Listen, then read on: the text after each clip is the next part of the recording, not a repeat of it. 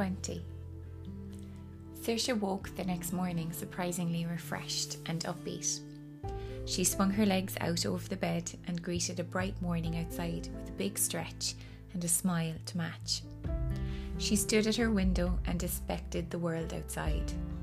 She remembered the fox from the night before and looked down to where it had stood and was surprised to see her grandmother standing in the very same spot. At that moment, she looked up at Saoirse and smiled. Things were getting stranger and stranger. She took a breath and remembered the mission herself and Sean were on. She couldn't just let her go without a fight. Saoirse threw her robe on and checked the cathedral clock. Five past seven. She had time to dress after breakfast for school. She turned to leave, but her phone beeped on the bedside table and she grabbed it excitingly, knowing it had to be Sean. Morning, going to head to school this morning. See you at the gate before we can work on the books together in double English and during break and lunch. S. She smiled ridiculously. She knew if she could see her face now, it would be one of those cheesy grins that was both goofy and infectious. Sean was going to school. She was going to get to spend more time with him intimately. She caught herself again.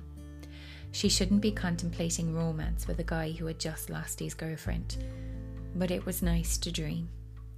She sighed heavily. It would be nice to have him hold her, kiss her lips softly. Her grandmother's wo- voice woke her from her fantasy and informed her that two stories down, coffee and porridge were waiting for her. She smiled and shook her head. She'd have to shelve those emotions. For now, her grandmother and working out who he was was the task in hand. Sean was committed to it, she also had to be. She needed her grandmother, and she couldn't get distracted. She popped her phone in her old pocket and headed for the kitchen. She was greeted by her father and her grandmother, busily chatting in the kitchen. They paused mid conversation to wish her a good morning and then continued.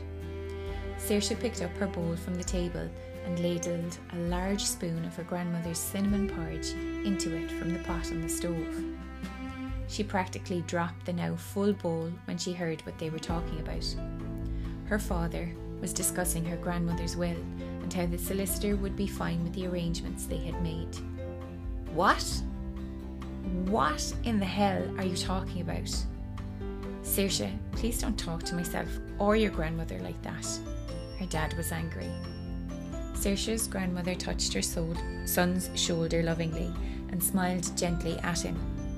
Saoirse turned to, to her, and with much love and affection, her grandmother spoke calmly.